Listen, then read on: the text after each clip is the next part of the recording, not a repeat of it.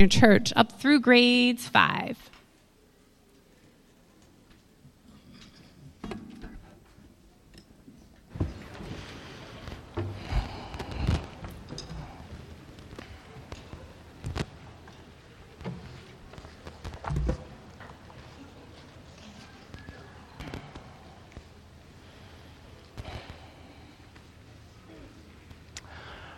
Back in high school, or rather in college, I knew a young man by the name of PD. I met PD while he was in high school. He was still a junior in our high school that Kate and I graduated from. Uh, and upon graduation, PD began helping our youth pastor plant a church in Mansfield, Texas. PD was one of those guys that you really hope for in a church, a guy who's willing to give his everything into all sorts of ministries. And PD knew the sort of work that needed to be done to plant a church. And so he was there. He was running all sorts of ministries and he was leading all kinds of teams to help get this church off the ground. Well, after some time, PD started dating this young girl. And as PD started to get into this relationship deeper and deeper, he began to distance himself more and more from the church he was helping to plant. We noticed that he wasn't returning phone calls, he wasn't showing up for his ministry responsibilities. Later on, we figured out that he dropped out of college, a college which he had a full ride to. We knew something was going on with PD. So we were calling him I can't count the number of people that reached out to him and gave him a text message or a phone call. I remember leaving him one voicemail and said, Hey, man, I just want you to get back to somebody. It doesn't need to be me, it can be anybody. Just get back to someone. Well, through the grapevine, we eventually learned that PD had taken up smoking pot and had quit his job. He was probably sleeping with his girlfriend, and he was convinced that he had a severe mental health disorder. Well, some months continue to go by, and about six months later, PD gives our youth pastor, Brian, a phone call. And on the phone, PD says, Brian, I'm on the highest overpass in Dallas right now, and I think I'm done. I think this is it, man. I presume he told, he gave Brian a call because he wanted Brian to talk him out of jumping. And Brian, as any one of us would probably do in this instance of loving someone, he sped as fast as he could to meet PD while hanging on, hanging on to him on the phone. I'm coming, man. I'm going to be right there. Well, Brian got to PD, and praise God, PD did not jump that day. PD was an ordinary guy from a really ordinary family. But in the course of the years, his sin had led him to a place he never had expected in life. A place where he's on the highest overpass, ready to take his own life. And this is the way sin has an effect in us it will take us to places we never thought we'd end up. But here's the wonderful, amazing good news of the book of Hosea in chapter 14. With God, there is great healing. With God, there is great restoration, even from the sin which has wrecked our lives. And so this morning, we will see this in the book of Hosea, chapter 14, how God can rescue us when our sin has led us so far astray. Let us pray, and then we will open up the book of Hosea. Father, this morning we turn to you. As we've even sung, our eyes turn to you. And from you comes our healing, from you comes truth and life. And so this morning, as we open your word, would you guide us by your truth? Your word is truth.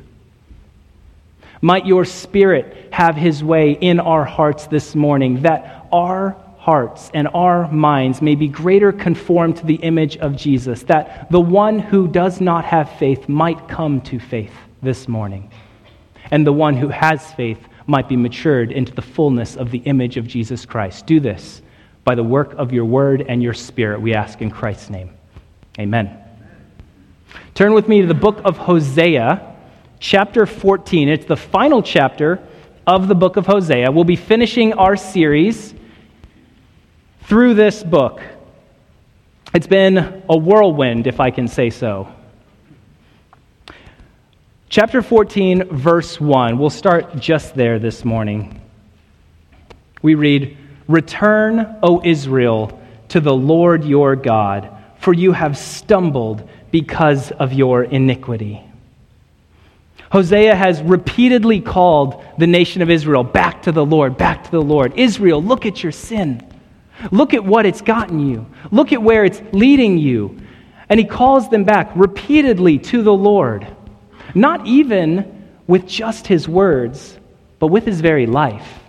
You know, if you've been with us in this series from the very beginning, you remember in the first chapters of the book of Hosea, Hosea lives out his prophecy with his wife, Gomer, a wife who's unfaithful to him and how his children are even named after the unfaithfulness of the nation of Israel. His marriage is a picture of Israel and their God. Keep this in the back of your head while we read this verse again. This isn't the call to return of a high handed, authoritarian fisted, you need to come back to the Lord. No, it's a, it's a broken hearted parent saying, Look at where you are. Come back. Think of Gomer's unfaithfulness to Hosea as we read the verse 1 again. Return, O Israel, return to the Lord your God, for you have stumbled because of your sin. God had not moved for the nation of Israel. He was right where he has always been, faithful to them. And yet they had run after so many other things. And so God, through the prophet Hosea, calls them back to repentance. He says, Come back to me. Do you not see what your sin has done to you? You have stumbled in your iniquity. The sin which is supposed to bring joy and life and give us everything we want is the very thing which destroys our lives. We sing this song, in uh, all I have is Christ. And in this song there are these in this verse we read I once was lost in darkest night, yet thought I knew the way. The sin that promised joy and life had led me to the grave. The sin that had promised me the joys and the delights of life had actually been killing me this whole time. This is the word of the Lord to the people of Israel in Hosea's day. Return. You've stumbled. You've fallen in your sin, and your sin is wrecking you, it's ruining you. You know, my friend PD saw that good and well in his life. His sin had wrecked his life. And looking back, I know he would say, it is his own actions, his own sinful desires, which had led him to that point. And I wonder today if there's someone in here who can resonate with that. I wonder in here today if there's someone who can say, Yes, I see how sin will wreck a life. I see how mine has wrecked my life. I wonder if that's your past. I wonder if that's your present. You know, there's good good news that the sin which plagues our life, it does not have to stay that way. But rather, there can be healing. We're going to find that in the book of Hosea. But before we can get there, God has a message for the people of Israel Return to the Lord. You've stumbled, but come back to me. How are they going to come back? Well, the next two verses lay that out for us verses 2 and 3. How is Israel to return? Take with you words and return to the Lord. Say to him, Take away all iniquity, accept what is good, and we will pay with bulls the vows of our lips. Assyria shall not save us. We will not ride on horses, and we will say no more, Our God, to the works of our hands. In you, the orphan finds mercy. You see, God, through the prophet Hosea, is calling Israel to back, calling Israel back to him in three specific ways. He's saying, Repent and turn to me with a humble heart, with promises or vows, and with actions in keeping with repentance. It's right here in our passage in verse 2. Take with you words, return to the Lord. Turn to him how? Humbly take away all iniquity. Acknowledge your sin before the Lord and say, Lord, I know the sin that I have. Come with a contrite heart. The Lord will not despise it, Israel. Understand the gravity and the weight of the sin which you have committed against the Lord your God. And admit all your iniquity before him. Take away all iniquity, accept what is good. Come humbly before the Lord. Make commitments as you come. It says there, the vows of our lips, the last stanza there of verse 2 the vows of our lips. make promises to the Lord. Lord, I promise not to walk in that sin any longer. I commit to changing. Now, you and I know there's the sort of promises that are merely lip service. You've probably had people make you those kind of promises in life. They just say it, but couple a humble heart with promises for change, and these promises can be promises of good faith. Make a good faith promise and then take action on that promise. Notice what it says right before. It says, We will pay with bulls the vows of our lips. We will take action in keeping with our repentance. We will make the sacrifices that you, our God, have given to us to show that we're serious about this commitment to change. We are serious about our repentance. God says, Come humbly to me commit to change, and do the actions that keep with repentance. But God is very specific and has been very specific through the whole book of Hosea about Israel's sins. He said specifically to them, chapter after chapter after chapter, You have gone to other nations for your security, and you haven't come to me. You have trusted in your military might and not in the Lord your God. You have said to sticks and to gold, You are our God, give us oracles. And you see in this passage, Israel is called to repent for the specific sins of their nation. It says in verse 3 Assyria shall not save us. God calls them, turn away from those foreign alliances. Turn away from the thing that you thought was going to rescue you. That's not me. Trust in the Lord your God. Say to God, I make a promise and I confess my sin of trusting in Assyria and trusting in Egypt. I will no longer do that. I will trust in you. It says, We will not ride on horses. Do not trust in your military might any longer, Israel. Repent from the sin of trusting in your military, but rather trust in the Lord to protect you. Say no more to the works of your hands. This is our God. You, I, I recall that picture of Dave with the stick in his hand. Give me the oracle. Give me prophecies. Tell me, oh stick, what I am to do. Or you think of Israel worshiping the golden calf that they'd created. This is our God. Say no more to the sticks and the gold that they're your God, but worship the one true living God, your God. He calls them to specific repentance. And this is what God calls you and me to today. There is a place for, for when we come to God and say, Lord, please forgive me of my sins, plural. And in fact, if you haven't asked God to forgive you of your sins of your life, today can be the day that you see that. And I pray through this message you will see how that can be done through Jesus Christ. And yet, God calls us specifically to repent of the specific sins of our lives. 1 John 1 9 says, If we confess our sins, he is faithful and just to forgive us of our sins and cleanse us from all unrighteousness. And so when we come to the Lord, we come with our specific sin, just as Israel was called to come with their specific sins. What is the specific sin of your life this morning that you need to come to the Lord and repent of? Do you need to come and say, God, forgive me for lying at my work? Lord, forgive me for being harsh to my children. Lord, forgive me for coveting my friend's lifestyle. What are the sins which God is calling you to turn away from? Maybe it's an overt sin, lying at work or at school, in your families. Maybe it's the overt sin of a sexual immorality within your marriage, within your dating relationship. in your own private life that no one sees.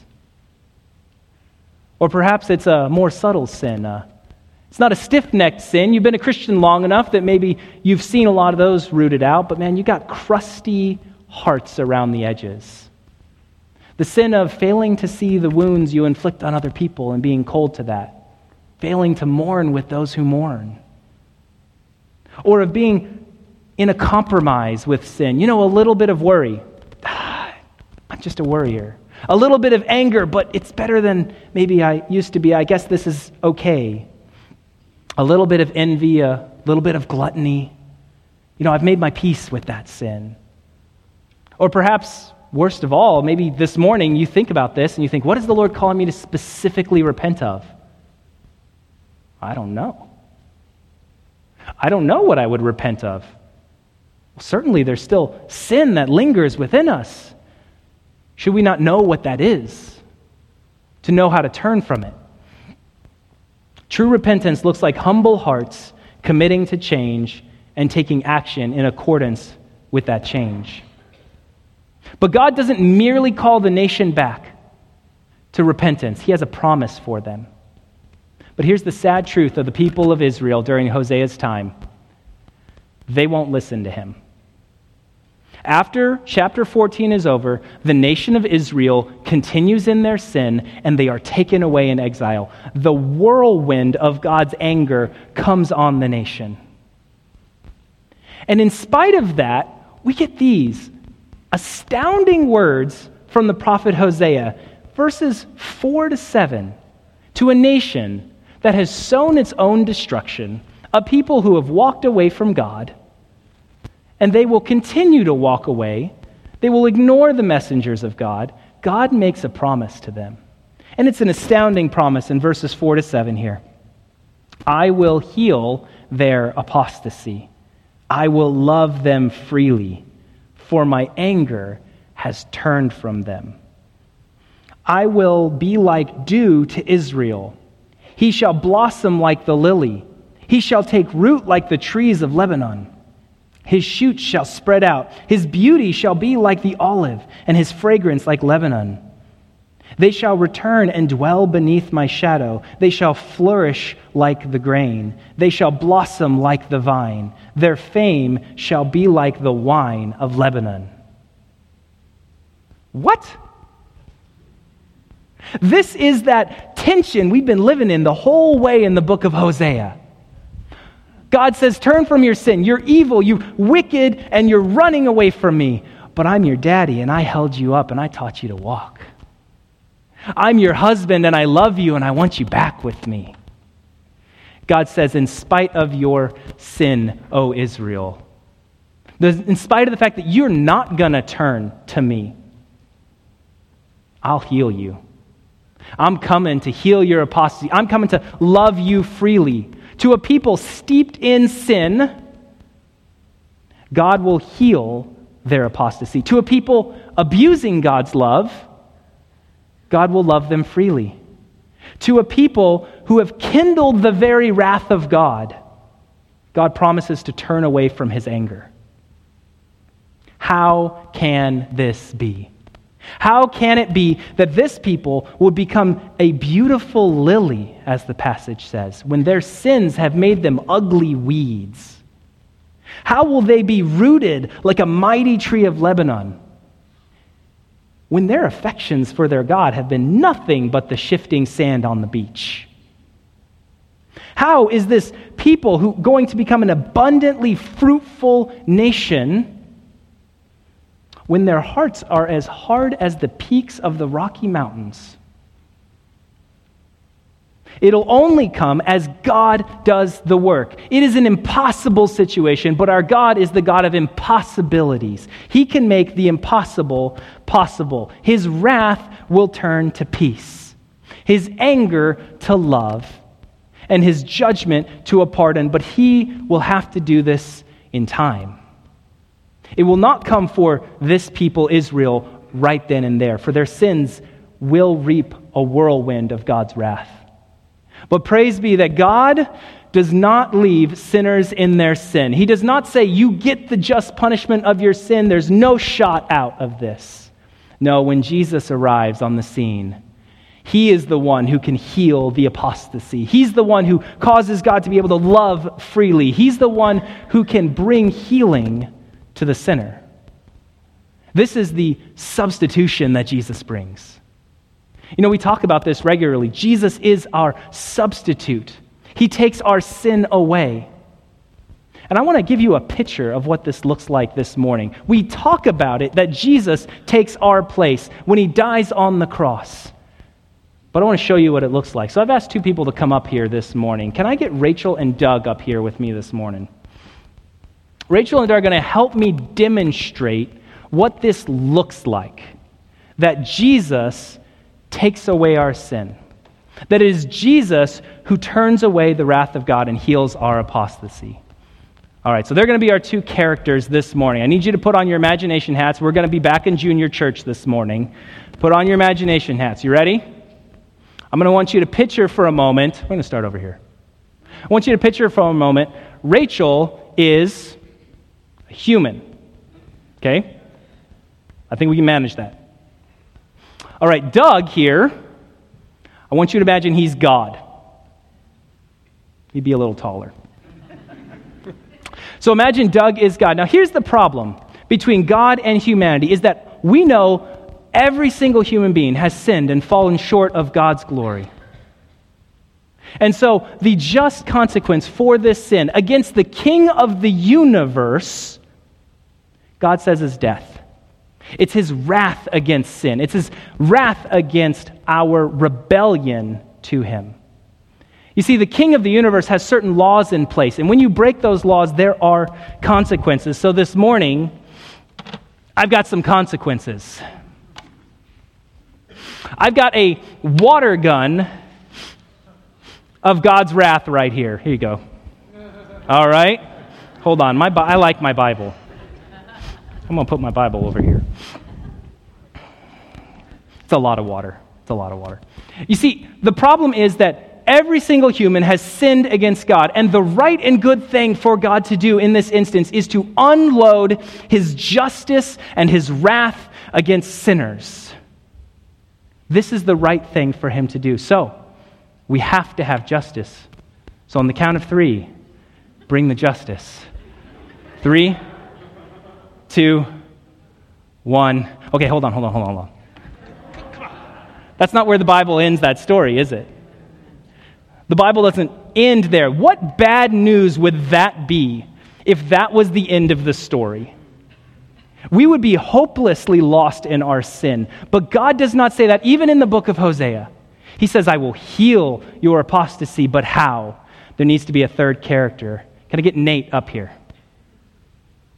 There needs to be a third character in the story. Nate this morning is going to represent for us Jesus. All right? Jesus, you're over here with God, your Father. All right? Jesus has been with his Father for all of eternity in perfect loving fellowship and relationship with his Father, God. Himself being God, with no sin, no imperfections.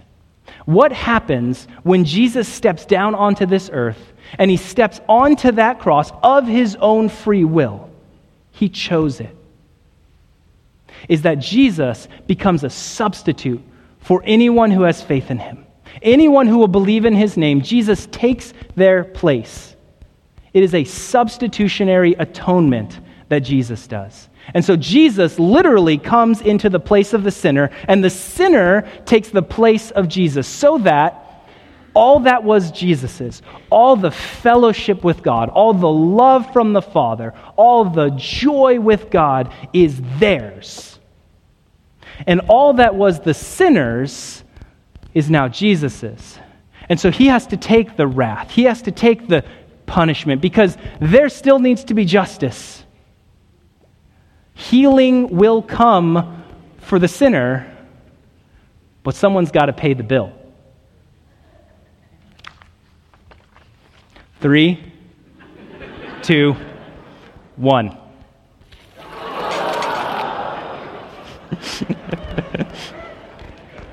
That's a lot of water. now, hang with me for just a minute here. I want you to get this in your mind. I want you to see this picture. Nate, turn to them here. Look at this. It's a funny picture. We had a water gun on stage this morning. This is Jesus on the cross for your sins. He could have stayed over there. Nothing obligated him, aside from his own promises, to make this exchange. But he did it.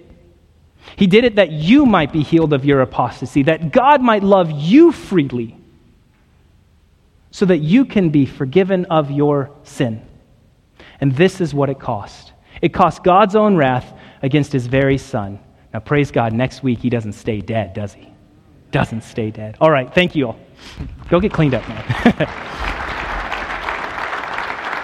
Thanks. God says he'll heal their apostasy, love them freely, and turn away from his anger. This is how it happens. But perhaps some of you, you've been a Christian long enough.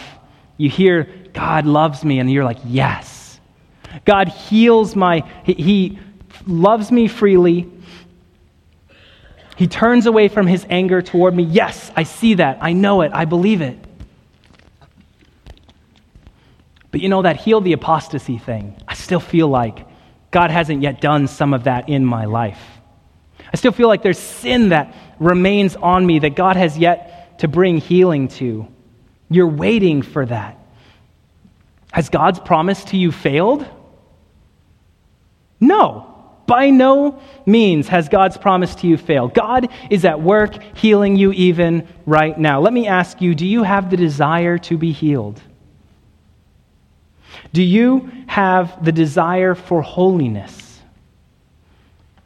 When you sin, are you convicted of your sin and you desire to be made new out of that sin?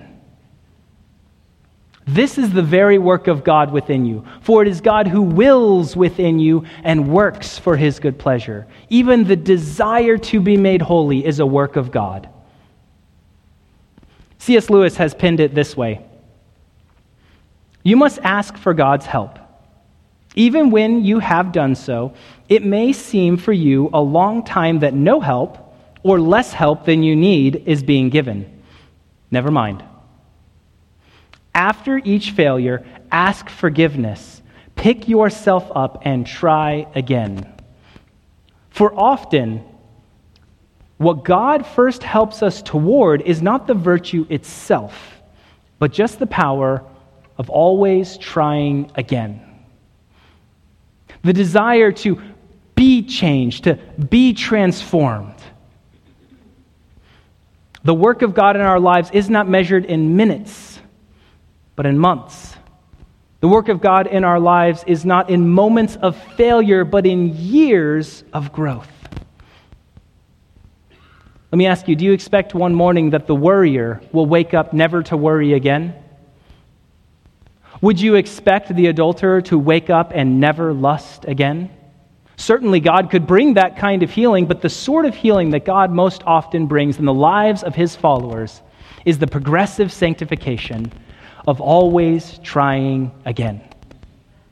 Lord, thank you for your forgiveness. I confess my sin, and I will try again by your might, by your power, and the spirit that is within me. You know, my friend PD, saw a lot of healing in his life.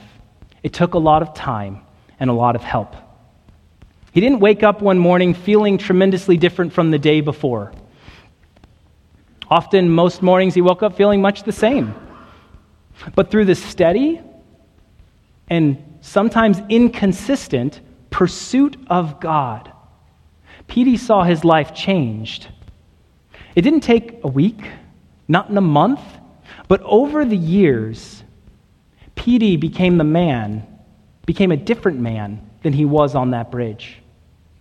And I'm thankful today he's a man who loves the Lord. He's a faithful man. And it was done by God's work through the spits and the sputters of his own progressive sanctification. Can anyone identify with that? God has called us to repentance. He calls the nation of Israel to repentance. He says, Turn from your sin. Commit to change. Do actions in keeping with repentance. And I will heal you. I'm bringing healing, and He does on the cross bring healing, where God will come and heal a people who cannot heal themselves. And the final message of the book of Hosea, in verses 8 and 9, Hosea, so to speak, sharpens his pencil and gets ready to put a fine tip on the message of his book. Let's look there at the last two verses of this book. Verse 8 O Ephraim, that's another word for the nation of Israel. What have I to do with idols? It is I who answer and look after you. I am like an evergreen cypress. From me comes your fruit. Whoever is wise, let him understand these things. Whoever is discerning, let him know them. For the ways of the Lord are right, and the upright walk in them, but transgressors stumble in them. God has been very clear in the book of Hosea. Israel has a choice. Says it here, O Ephraim, what have I to do with idols? Israel had a choice. Do they want their stick and their golden calf, or do they want the living Lord their God? There is not a middle compromising position. God has made it clear. It is not the stick and the gold and the nations and the military which have brought them fruit, which have provided for them all these years. He says, I am an evergreen cypress for you. Your fruit comes from me, the Lord. There is no middle ground for the nation of Israel. And then he calls Israel to consider the message of the book of Hosea. Whoever is wise, let him understand these things. Understand the book as a whole, a call to repentance, to say, The Lord is right and I must change. Not I'm right and the Lord must change. This takes us straight to Proverbs 9:10 where we read, "The fear of the Lord is the beginning of wisdom. The knowledge of the Holy One is insight." You see, at the very least, fear of the Lord means acknowledging that He is right and I must conform to Him. And so the people of Israel, in the final verse of Hosea, are called to be wise. Let the one who is wise hear the message and turn from their sin. Turn to the living God who can heal, who can love freely. Will the hearers of Hosea turn and be wise? Or will they, like the final verse, be the transgressor that stumbles in the way? Tragically, Israel, we know the end of that story. They do not heed that call. They reject Hosea as a false prophet, and they reject his ministry, and the consequences for them are dire. Their nation exiled, so many in their country killed by the sword. But the theme of Hosea is that sin has consequences. What you sow, you will reap. Israel sowed the wind, and they reaped the whirlwind. Sinners sow sin, and we reap death. But Jesus sows righteousness and reaps everlasting life. And by faith in him, the sinner can reap what Jesus sows and Jesus will reap what the sinner sows. And so, which will you be this morning? Will you be the wise man who turns away again and again from your sin to say the Lord is right and receive healing? Or, like the transgressor who stumbles in their sin? I pray I pray the Lord opens your eyes. You see the glory of what has happened with Jesus Christ, and you say, God is right, and I will submit to all his ways. Let us pray. Our Father, you are the one who has looked after us. We confess that from you alone comes the very good gift, every very good gift. All that is lovely, pleasant, and beautiful in our lives is from you. We confess that we easily forget you. We forget your providence, your healing, and your compassion. Make us not like the transgressors who stumble. We don't want to fall in the darkness of our own sins. Shine the light of Christ upon us. Turn our hearts toward you. Make us wise and put within us the fear of your holy name. Cause us to declare with the righteous saints of old that your ways are right and your word is life.